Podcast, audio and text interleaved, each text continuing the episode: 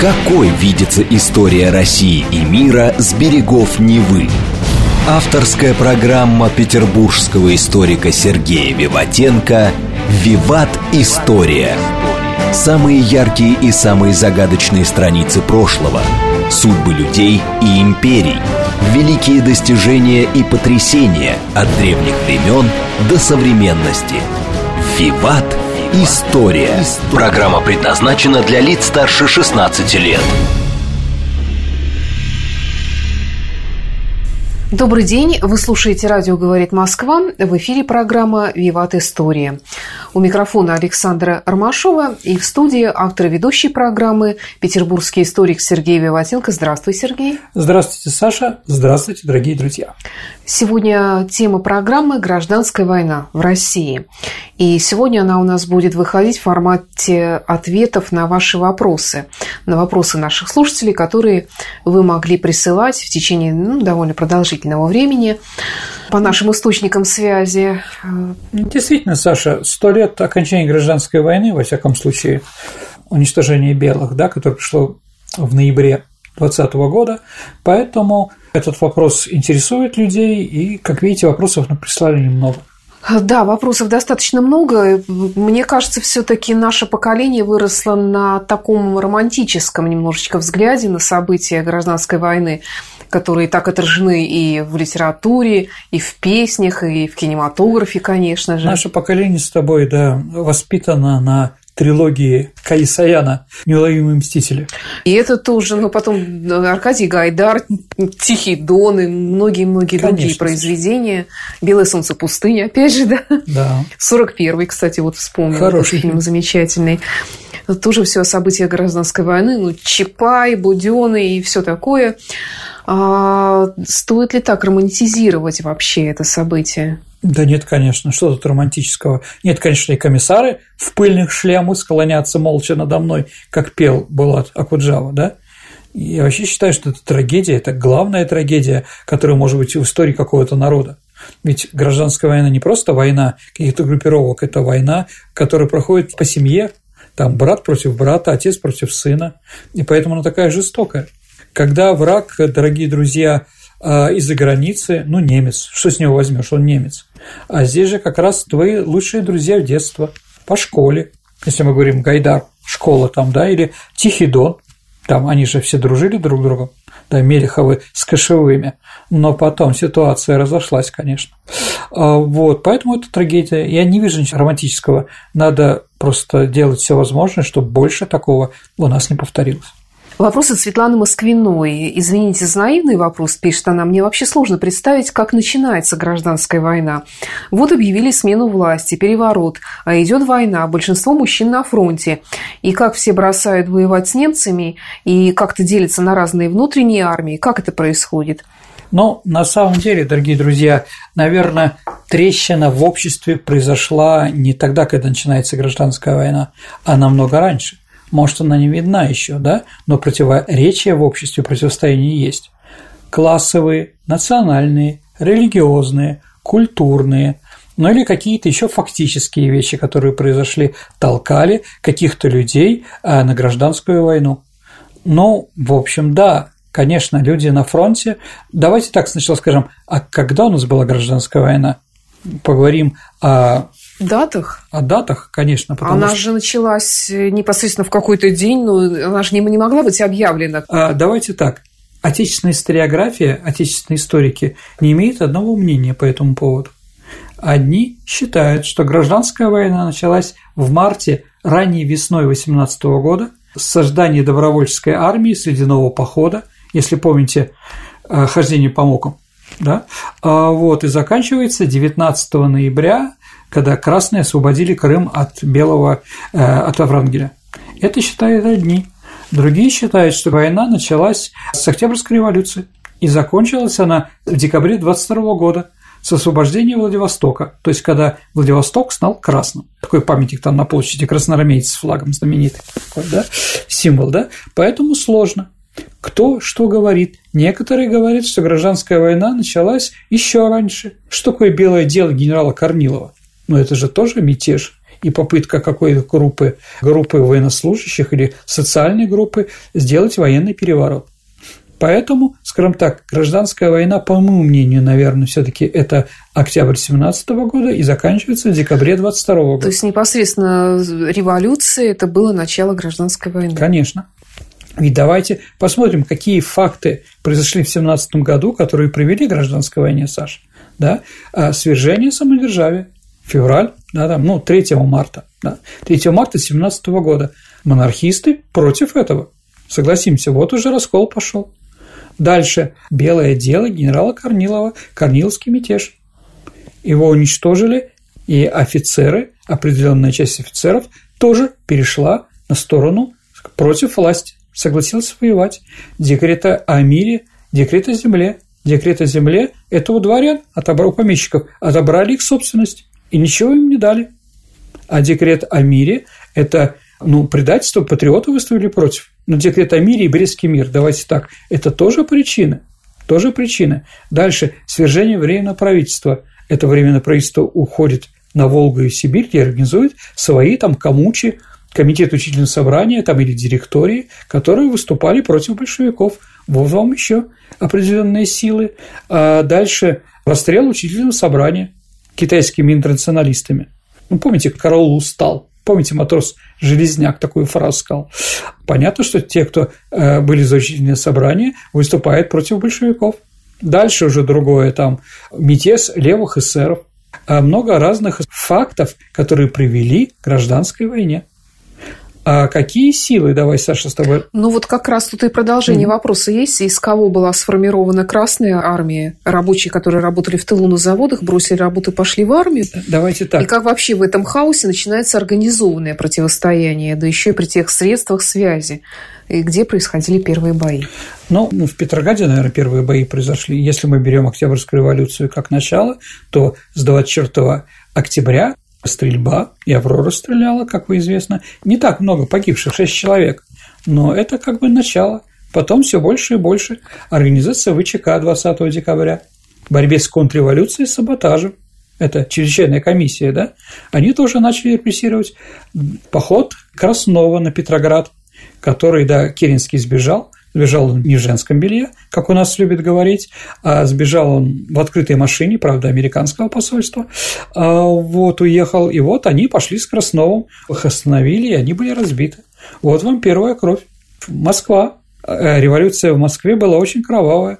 Помните, Саша, песню Вертинского «Я не знаю, кому и зачем это нужно, кто послал их на смерть, не дрожащей рукой». Это знаменитая песня, которую Гребщиков пел и прочее, как раз про то, что юнкеров бросили на, на борьбу с советской властью. И там была война. Полковник Рябцев, он по сравнению с комендантом, военным комендантом Петрограда, он военное сопротивление красным оказал. И стрельбой, и стреляли там, из пушек стреляли по Кремлю, и там много было убитых. Ну вот, люди бежали, люди были недовольны. Война началась, может быть, она носила тогда локальный характер, но с весны 18 года, а именно заключение Брестского мира и прочее, уже активно пошли. Люди, офицеры в основном сбежали на Дон, где начали военное сопротивление. Поэтому говорить о том, что когда началась с каких событий, ну да, солдаты ушли с фронта, а офицеры решили продолжать воевать. Против немцев? Возможно, против немцев. Но в первую очередь против предательской власти, которая отобрала у России Урал, Прибалтику, Польшу, Закавказье, затем Финляндию. Ведь одно из лозунгов белого движения – Россия единая и неделимая. Поэтому отсоединение какие-то национальные вещи вызвали у многих людей противостояние. Дальше раскулачивание. Троцкий и Свердлов сделали все возможное, чтобы казаки выступили против них. А голод? Голод в меньшей степени, потому что голод ни, ни одна, ни другая сторона не пыталась при помощи голода заставить других перейти на их сторону. Нет, расстрел царской семьи – это тоже одна из причин, потому что, ну, монархистов было много, согласимся. А, вот. Давайте так, дорогие друзья, чтобы понять о гражданской войне, мы с вами выберем, какие группировки основные воевали, чтобы было понятно. Давайте сначала про красных. Красные идеологами были большевики. А цель красных в гражданской войне, как думаешь, какая, Саша? Власть. удержание советской власти. Защита советской власти. У них уже с революции была власть. Защита советской власти. А кто, какие партии? Партии большевиков, а также некоторые социалистические партии, анархисты, матрос Железняк или Каландаришвили. Поселок Каландаришвили есть около Якутска. Кто нас из Якутска слушает, наверное, знает такой, да? Они были анархистами, например. Эсеры, тоже поддерживали красных, были такие. А, какие классы? В первую очередь рабочий класс, согласимся. А крестьяне, как думаешь, Саша? Бедняки, батраки, угу. они были за советскую власть, потому что им дали землю, декрет о земле. Да, а кулаки, может быть, в меньшей степени. Давайте, Саша, так скажем, крестьяне поддерживали советскую власть за декрет о земле, но воевали против советской власти и за продразверстки насильственное изъятие продовольствия. Ну, как бы, да, крестьяне – это мелкая буржуазная такая стихия, поэтому, конечно, они, с одной стороны, были согласны, а с другой стороны, нет. А интеллигенция США, как вы думаете, поддерживали красных? Вряд ли. А Маяковский? А Есенин? Ну... А Блок? Часть интеллигенции поддерживал красных. Ленин, в общем-то, был из семьи интеллигенции. А лидерами красных, ну, военнослужащих, потому что в советской власти были лидеры одни, или партий, да, а у красных были свои военные командиры. Наверное, главный красный – это Троцкий. Троцкий организовал рабоче-крестьянскую Красную Армию. Дальше – Буденный, Ворошилов, Тухачевский, Чапаев. Их много разных. Улицы у нас пестрят этими героями, Котовскими и прочее. Вот красные. Понятно? Белые. А какая у них была цель? Свержение советской власти. Кто их поддерживал идеологами, были кадеты – а какие партии? Ну, кадеты, октябристы и многие другие. Какие классы поддерживали? Офицерство поддерживало, хотя не все. Крестьяне как к белым относились? Ну, наверное, так же, как и интеллигенция красных, по-разному. По-разному, да, конечно. Если мы говорим про белых, у белых был крестьянский солдатский полк, например. Ну, там с дроздовцами воевал солдатский полк и солдат.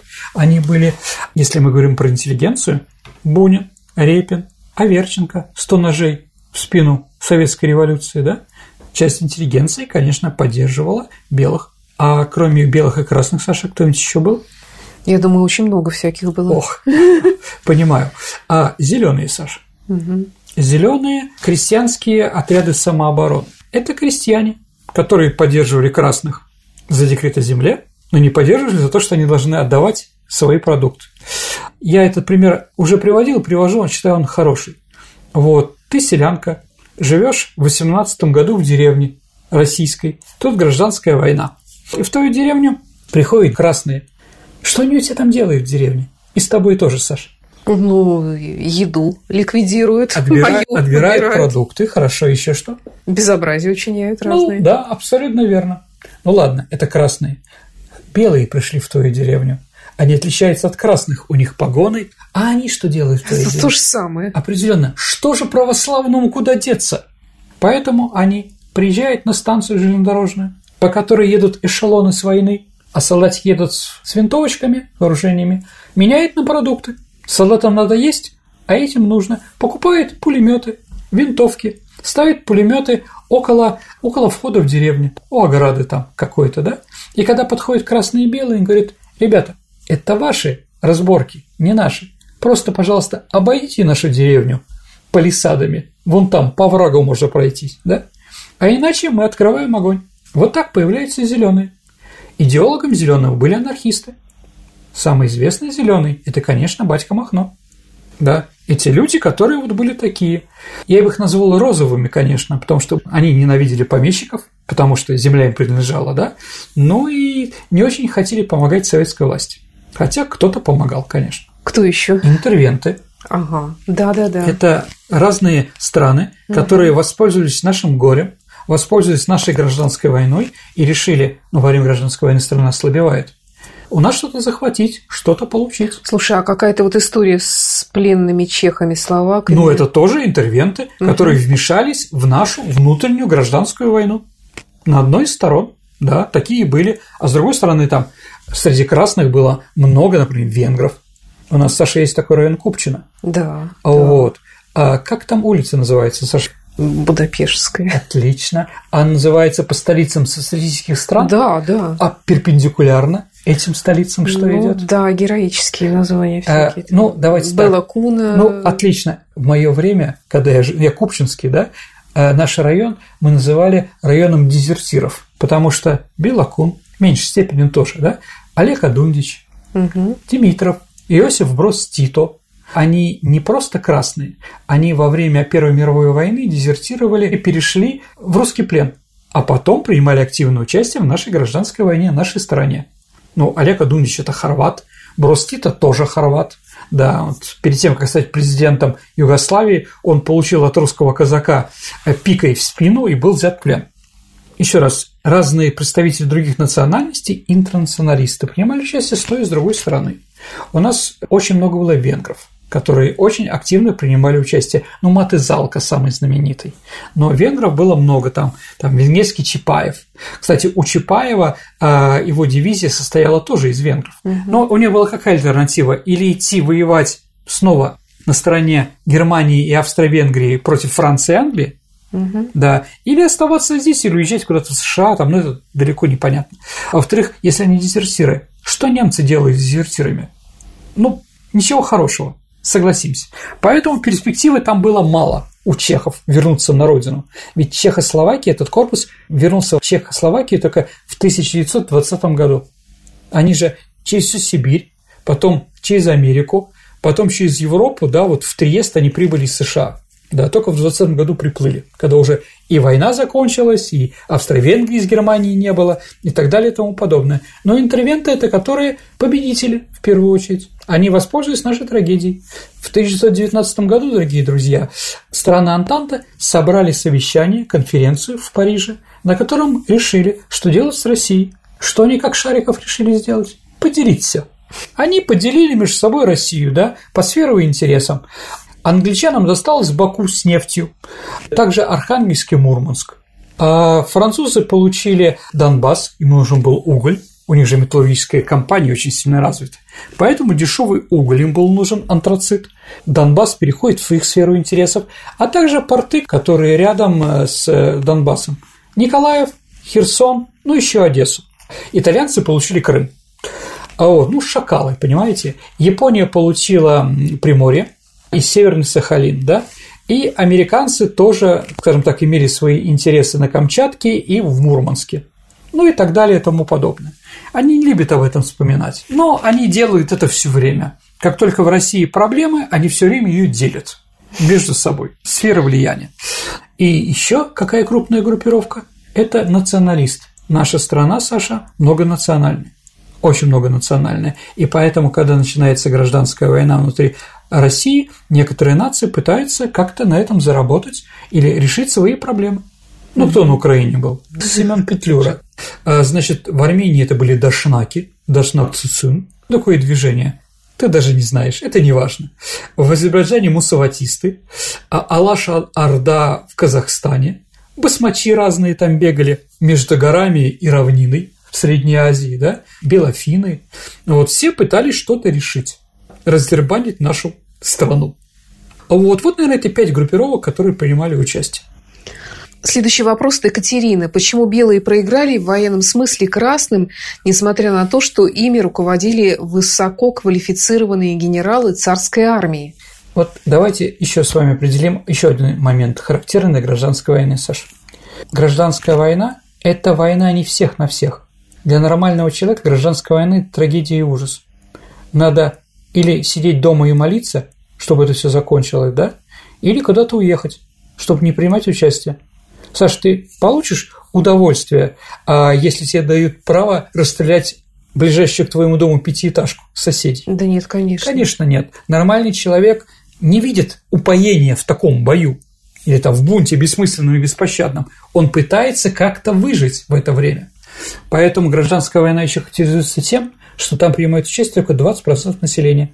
Гумилев их называет пассионариями. Вот эти активные люди, которые готовы там побегать, пострелять.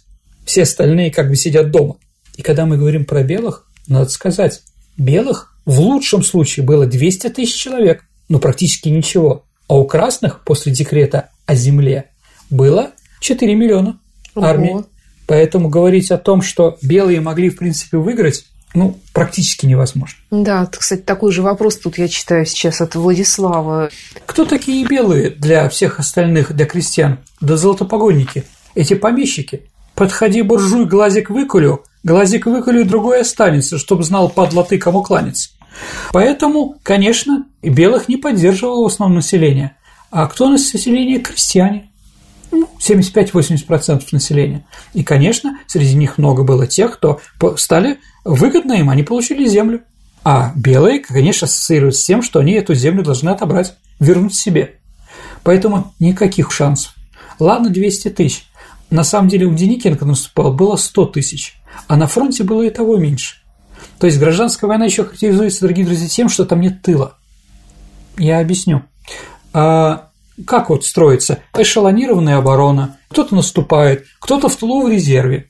А у белых не было такой возможности. Они были высокопрофессиональные, но их было мало, поэтому все на фронте. И как только красные их окружают или прорывает фронт, все, они бегут, потому что никто их не защитит, да?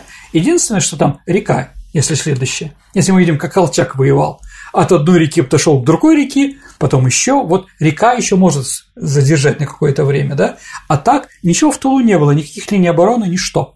Поэтому у белых шансов практически не было. Надо сказать, что красные должны были победить. Ну, должно быть что-то такое жуткое произойти, ну, типа интервенции. Но интервентов было мало, у них другие функции – наворовать да смотать.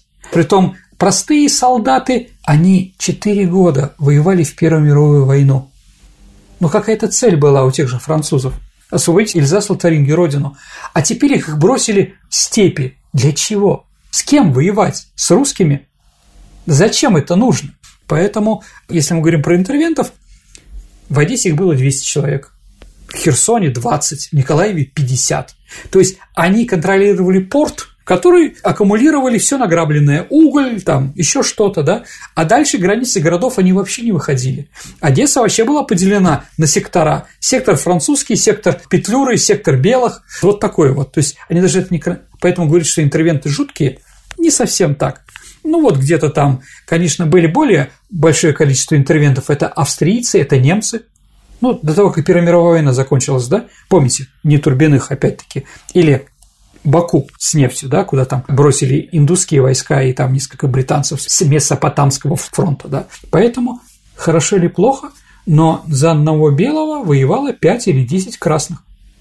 Если один к одному, белые их победят 100%. 3-4 полка, ну, таких элитных, да, о которых и говорит автор вопроса, это Корниловский, я думаю, мы когда-нибудь сделаем передачу про это, про белое движение. Корниловский полк, второй Дроздовский полк, потом дивизия они стали, да, солдатский полк и марковцы. Все. Вот это вот полки, которые решали все задачи. Но их было не так много. Это был кулак, которым белые могли разбить и локально победить. Но если у красных кавалерия, первая конная, они с флангов их обойдут и окружат. Поэтому, увы, шансов не было. Или к счастью. Давайте так, я не буду ничего говорить. Вот, я думаю, я ответил на этот вопрос. Как раз вот следующий вопрос от Юрия. Каким образом красные коммунисты сумели связать своими идеями всю обширную территорию страны, миллионы деревень, сел? Уже были ненавистны эти дворяне, это голубая кровь, белая кость, это бесправие, тот беспредел, угу. который был. А красные, они грабь награбленное, экспроприировали экспроприаторов, да? Вам землю бесплатно, потому что вы на ней работаете, имеете право, да? Война? Война никому была не нужна. Они не за красных воевали, а воевали против белых. В городе раздавали имущество. Ну, бесплатно что-то получили. Дальше все права, женские права, а бесплатное образование. Это уже всего не было в присадском режиме, понимаете, да? А что белые могли предоставить? Говорит, что возможно, возможно, учительное собрание скажет за землю, а зачем? А крестьяне уже знали, и мы так уже эту землю отдали большевики. Поэтому, конечно, у красных было больше шансов, и они были понятны. Сергей, давай отвлечемся от ответов на вопросы наших слушателей и продолжим программу после выпуска новостей и рекламы на радио «Говорит Москва». Прекрасно. Давайте послушаем новости. Какой видится история России и мира с берегов Невы? Авторская программа петербургского историка Сергея Виватенко «Виват. История. История. В эфире программа «Виват История». Я напомню, что в студии по-прежнему автор и ведущий программы «Историк» Сергей Виватенко и я, Александра Ромашова. Сегодня Сергей отвечает на вопросы наших слушателей на тему «Гражданская война». Давайте вернемся к нашей гражданской войне. Э, Женя Прокопьев вопрос задает. Угу. Были ли солдаты и офицеры из белого движения, которые после поражения красным перешли к ним на службу? Или многие из них были убиты и эмигрировали из страны? Давайте так. Самые известные. Маршал Говоров. Он колчаковский офицер, служил у Колчака, был белым офицером, стал красным. Дальше такой Тимофей Шапкин, генерал-полковник. Он был казаком, белым, участвовал в рейде Мамонтова по тылам. Если помните, Телегина и Рощина разбили мамонтовцы, да, с Сапожковым там, да, вот хождение по мукам, да, угу. это как раз мамонтовцы он был. Потом перешел к красным. Он знаменит тем, что он мало кто его знает, да, но Шапкин, он один из героев Сталинграда. Я думаю, что мы сделаем скоро передачу про Сталинград новую. Ты Шапкин знаменит тем, что он кавалерийским рейдом изрубил просто в капусту три кавалерийские дивизии румын. Ну, бог с ними, с румынами, но он как бы знаменитый, да, воевал с басмачами и так далее и тому подобное. То есть он тоже известный человек. Генерал Бредов, ну, один из лидеров белого движения, генерал Слащев. Бредов принимал участие в русско-польской войне, советско-польской войне. То есть, когда поляки решили что-то получить, да, многие офицеры перешли на сторону белых. И, кстати, вот мы с вами говорили про, была передача про первую конную армию, и там, ну, главными, кто занимался убийством евреев и грабежами, это были те, кто воевал на стороне белых казаки. А были такие, которые воевали, да, со стороны белых, потом перешли на сторону красных. А Слащев служил в Академии Генштаба, преподавал там. Ну и в Москве его увидел один из крестьян, у которого он брата повесил, и убил его. Как бы да. А так он успешно у красных тоже служил. А интересно, кстати, вот от красных к белым кто-нибудь переходил? В основном они уходили в анархию. Муравьев такое восстание в Симбирске, или Сорокин, такой, да, Григорьев, атаман, да, они были то у красных, то у белых не были, но вот были там анархистами, там в зеленые уходили, да, они могли как-то отделиться, да. Нет, если красный предавал и уходил к белым. Это был царский офицер, который сначала служил красным, а потом уходил своим. Вопрос от Кирилла. Если можно, расскажите подробнее о действиях бывших жандармов в белом движении. Ну, жандармерия, дорогие друзья, это часть полиции, да. А еще в феврале 2017 года они были объявлены вне закона. Полиция была ликвидирована и была организована революционная милиция – рабоче-крестьянская так называемая. Поэтому многие из них ассоциируют с советским режимом, и никакого шанса у них на будущего в красной стране не было, в советской. Поэтому они, конечно, уходили. Но жандармы занимались тем, чем занимались они там э, контрразведкой, охрана в тылу, ну, кто-то и воевал. Петроград, угу. Ленинград, Петербург, колыбели революции. Что здесь происходило? Был ли здесь какой-то театр военных действий? Ну, Краснов сначала приходил, финны со своей стороны. Но вот была такая Ингерманландская республика. Это Васкилова, их столицей была Токсово. Угу. Но Токсово они не взяли, но вот территорию Васкилова, там, в эти местах они как бы захватили. То есть достаточно близко подходили к Петрограду. Ну и Маннергейм предлагал белым за условие то, что они согласятся с независимостью Финляндии, он захватит для них Петроград. Но Деникин сказал, что мы Россию не делим и не продаем. Наверное, была это ошибка для белых. А с другой стороны, Юденич, который дошел до пулковских высот. Внутри были разные, конечно, контрреволюционные организации, были революционные, ну там были террористы, можно сказать, которые убивали видных людей. Саша, ну в нашем городе кого там? Урицкого убили, Володарского убили, дело Таганцева знаменитое, да, где Гумилева расстреляли по этому делу, да, оно тоже там было, ну, кронштадтский мятеж, это тоже часть гражданской войны. Я думаю, что мы ближе к весне сделаем передачу про кронштадтский мятеж. Угу. А кто начал террор, красные или белые? Слушайте, вот давайте так, вот да, не, не надо сваливать на красных или на белых начало. И те, и другие хороши. И тот, и другой террор был страшный, кровавый и очень жестокий. Поэтому кто первый что сделал, как считать? Считать ли красным террором расстрел царской семьи? Наверное, можно да, убийство Урицкого тоже, покушение на Ленина также. Или там где-то гибель пленных не брали те и другие. В некоторых местах, да, поэтому очень было жестоко со всех сторон.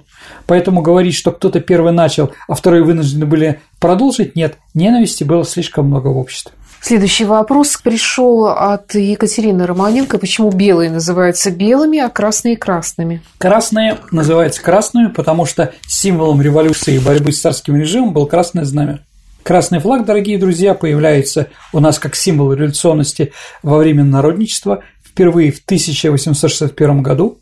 Крестьяне села Бездна Казанской губернии подняли красный флаг в борьбе против отмены крепостного права, ну, против тех решений по отмене крепостного права.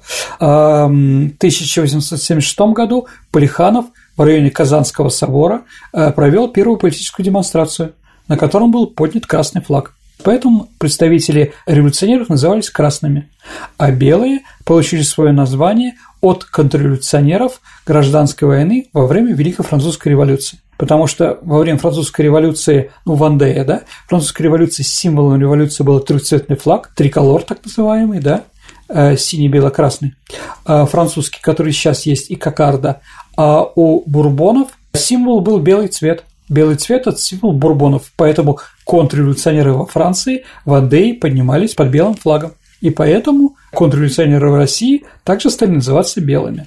С другой стороны, я читал воспоминания Деникина, который говорил, что мы бы тоже стали называться красными, потому что символ Российской империи был цвет красный.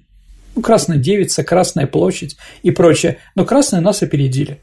Кстати, главный бронепоезд у белых назывался «Единая Россия». Красные оказались более быстрыми и стали красными, поэтому белые стали белыми. Вопрос от Александра. Петлюра – положительный или отрицательный персонаж гражданской войны? Кто его ликвидировал? ГПУ? Вопрос. Ну, давайте так. Петлюра является отрицательным персонажем гражданской войны из-за сепаратизма. А, скажем так, он шагами пытался сделать свободную Украину, но при помощи погромов. Разговор о том, что Петлюра был против погромов, это неправда убил Петлюру некто еврейский иммигрант Шварцбург в Париже, в районе Сорбоны. Я на экскурсии показываю этот угол, да? Так вот, его оправдали. Его французские присяжные свидетели оправдали, потому что его защиту выступили еврейские организации, которые буквально пошагово сказали, какие приказы отдавал Петлюра. Это всем известно. Сейчас на Украине об этом не будут говорить. Где требовал смерти евреев и так далее, какие были погромы. Все это было показано так, что простые французы, которые антисемиты, ну, это они потом показали в 1940 году, когда немцы пришли, да, когда они сдавали евреев, они оправдали, оправдали этого Шварцбурга. Кто был по национальности Чапаев? Наверное, Чапаев был чувашем. А Чапаев вообще это не татарская такая? Нет, он не татар, нет, он был православный. Угу. Но чуваши и марийцы к тому времени приняли же православие угу. в основном, да? Он такой был обрусевшим человеком, да, ну, у которого корни были из поволжских народов. Но не татарский точно.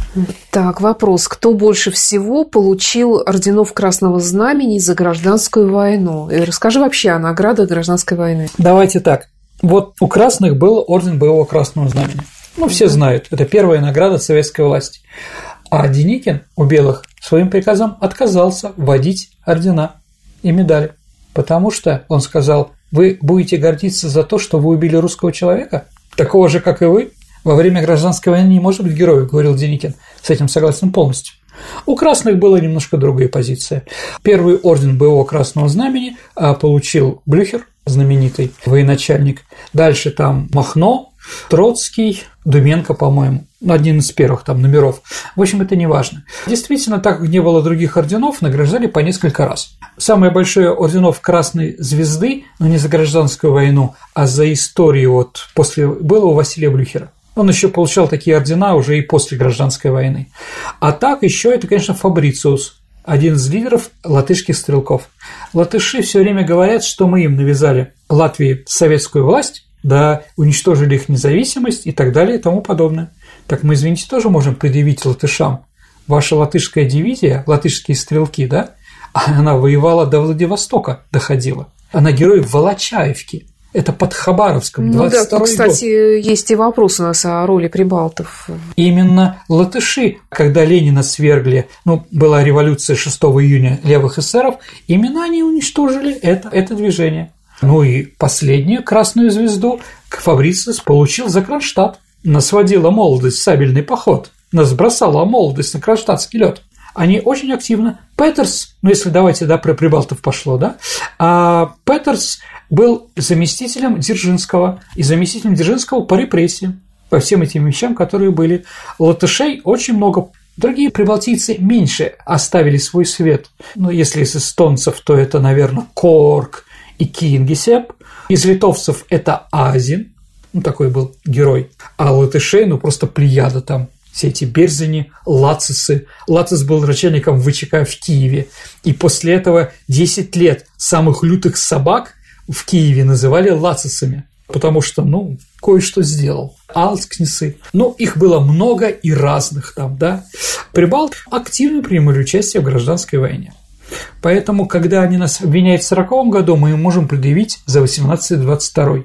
Еще раз, никому ничего предъявлять не надо. Это трагедия. Вопрос от следующего нашего угу. слушателя. Красные революционные шаровары – это действительно такая награда была? Ну, почему нет? Когда нечего было наградить, награждали почетным оружием. Помните, товарища Сухова был револьвер, да? За отличную стрельбу камбрик Мене Колун там было написано, да?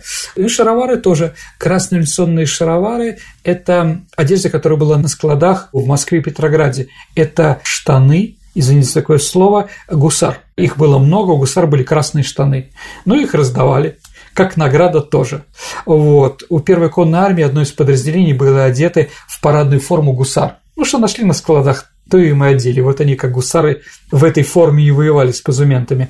Также еще красные штаны, специальные штаны были созданы для Средней Азии.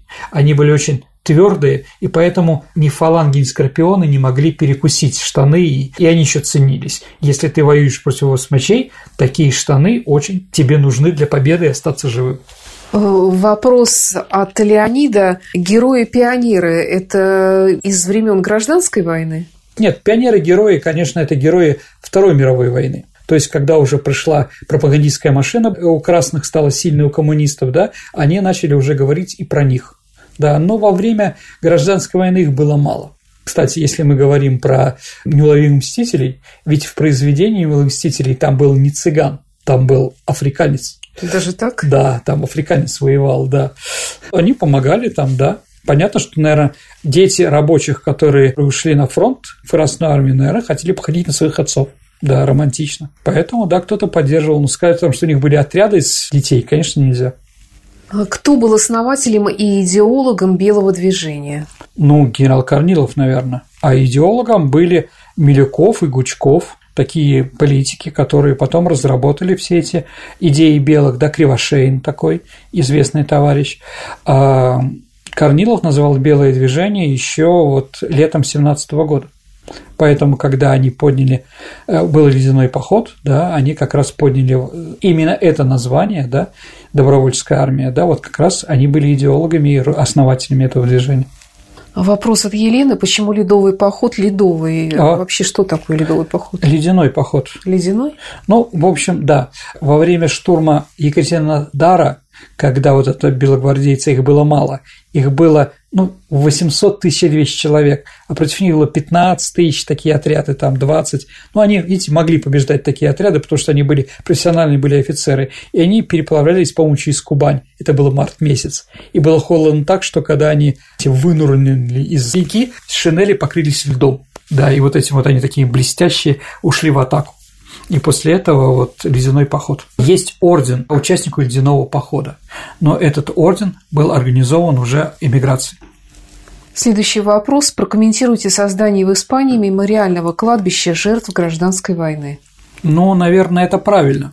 Генерал Франко решил все таки как-то утихомирить, снять напряжение, которое было в Испании. Поэтому он решил, что это трагедия всего народа и хоронил и красных, и белых, интербригадовцев и фалангистов в одном месте. Ну, наверное, какой-то такой крест покаяния должен быть и у нас. И для тех, и для других.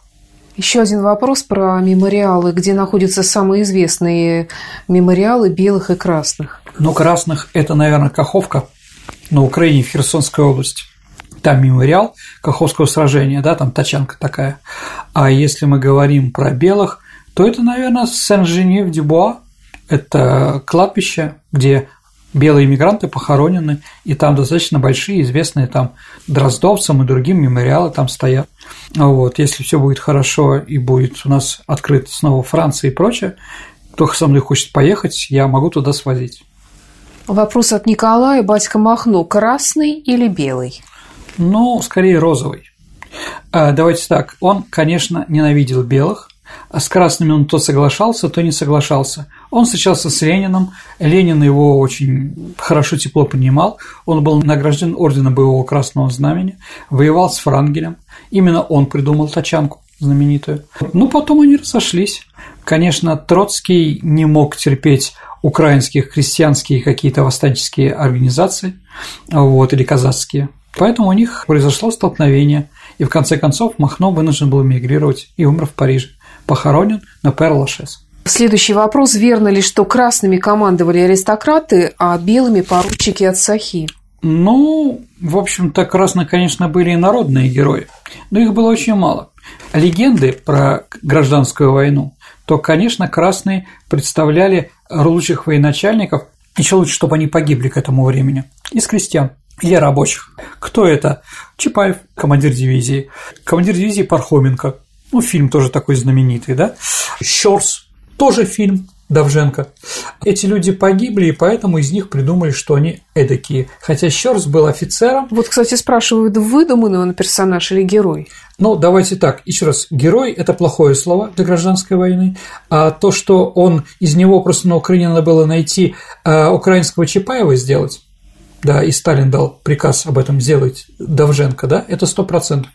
Ну, о Щерсе мало говорят. И расстреляли Щерса под Самарой Тархилевич, комиссар. То есть его красные расстреляли на самом деле. А его брат после гражданской войны сразу сбежал за границу.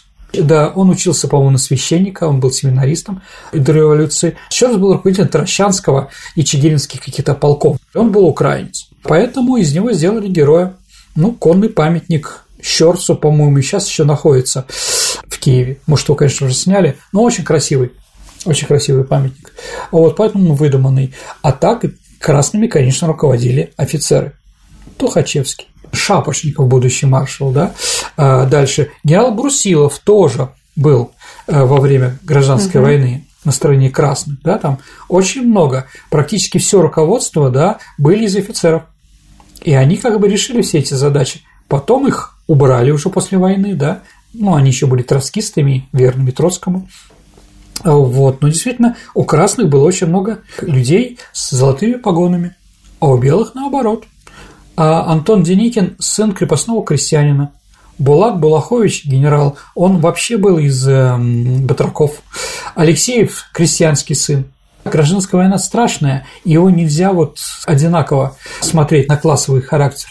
Там, кроме классов, было очень много другого – темного замешанного, да, а среди казаков и ну, те, да. и другие, и там непонятно кто. Еще раз, нельзя движение белых и красных делить по социальному классу, потому что это фактически не доказывается. Следующий вопрос. Кто реально руководил красными в 18-19 году, Ленин или Троцкий? Троцкий, сто процентов Троцкий, но еще немножко Свердлов, пока не умер. А так, конечно, Троцкий. Троцкий придумал рабоче-крестьянскую Красную Армию. Троцкий ее сформировал. Троцкий был тем человеком, который победил в гражданской войне. А Ленин был теоретиком и руководителем правительства, лидером страны, но не армии. Два таких вопроса э, на тему, что такое, что такое продразверстка и что такое РВС. А, продразверстка – это насильная экспроприация излишков продовольствия в деревне которой занимались красные. Ну, надо было покормить город, а денег не было, поэтому туда приезжали отряды или что-то меняли на, скажем так, какие-то вещи, которые в городе делали там, ну, я не знаю, там сковородки какие-то, чайники, что там можно было еще в городе поменять крестьянам, да, возможно, плуг Вот Исаак Бабель, например, занимался протразверсткой, ездил туда. Ну, кто-то насильно, кто-то деньгами. Они изымали, изымали это продовольствие. Белые тоже изымали продовольствие. Поэтому говорить, что одни лучше, другие хуже, нельзя. А РВС – это Революционный военный совет, руководство как раз, которым командовал Троцкий, да, руководство Красной Армии. Ну и произведение Гайдара, конечно. Ты, кстати, в одном из ответов упомянул легенды гражданской войны. А какие еще легенды вошли так вот в быт, так, что в них поверили действительно? Слушайте, ну на самом деле а гражданская война – множество легенд. Если мы будем говорить только правду о гражданской войне, она очень несимпатичная, очень жестокая, очень кровавая. Поэтому там разговор о том, что белые только занимались террором, это неправда. А потом, когда власть, ну, советская власть ушла, говорили только красные были там исчадием ада. Нет, исчадием ада были все практически, к сожалению. Поэтому давайте так, легендарные мы оставим для советского периода разговор про кавалеристов или еще про что-то. Галина Леонидова спрашивает, почему красные отказались от погон и перешли на петлицы. Но после больших войн всегда все переодевают свою армию в форму той армии, которая победила. Ну, я просто объясню. Война 12 года, когда русские победили, и практически вся Европа одела русскую форму. Она была очень похожа. Да? А Первую мировую войну, э, да, немцы победили во время франко-прусской войны, и поэтому немецкий стиль стал достаточно популярен. Если вы посмотрите, например, э, фотографии или хронику про то, как марширует чилийская армия, она одета в немецкую форму эти вот каски и прочее, это чистые немцы, потому что, ну, было знаменитым. А Первую мировую войну выиграли французы. У них, в принципе, тоже погон нет. У них звездочки или на рукаве, или здесь на петличках. Да, как раз мы переняли просто французскую форму. Ну, кроме вот этих разговоров, так называемых красных полос, которые были там, да, а переход вот на беспогоне было такое, и при том белое ассоциируется с царскими золотопогонники. Мы поэтому без них. Но когда формировалась армия, там и формы-то не было. Форма потом появилась, да, а вот на рукаве эти ромбы и прочее. А так, да, что одели, в том и воюем. Погон, конечно, никаких нет. В завершении хотелось бы спросить э, еще раз, ну, в принципе, мы и начинали с этого сегодняшнюю программу о гражданской войне в формате ответов на вопросы наших слушателей, о лучших литературных произведениях и произведениях кинематографа, соответственно, и, может быть, даже музыки, ну, вообще любого искусства, живописи о гражданской войне. Давайте так, мы, наверное, что-то уже говорили.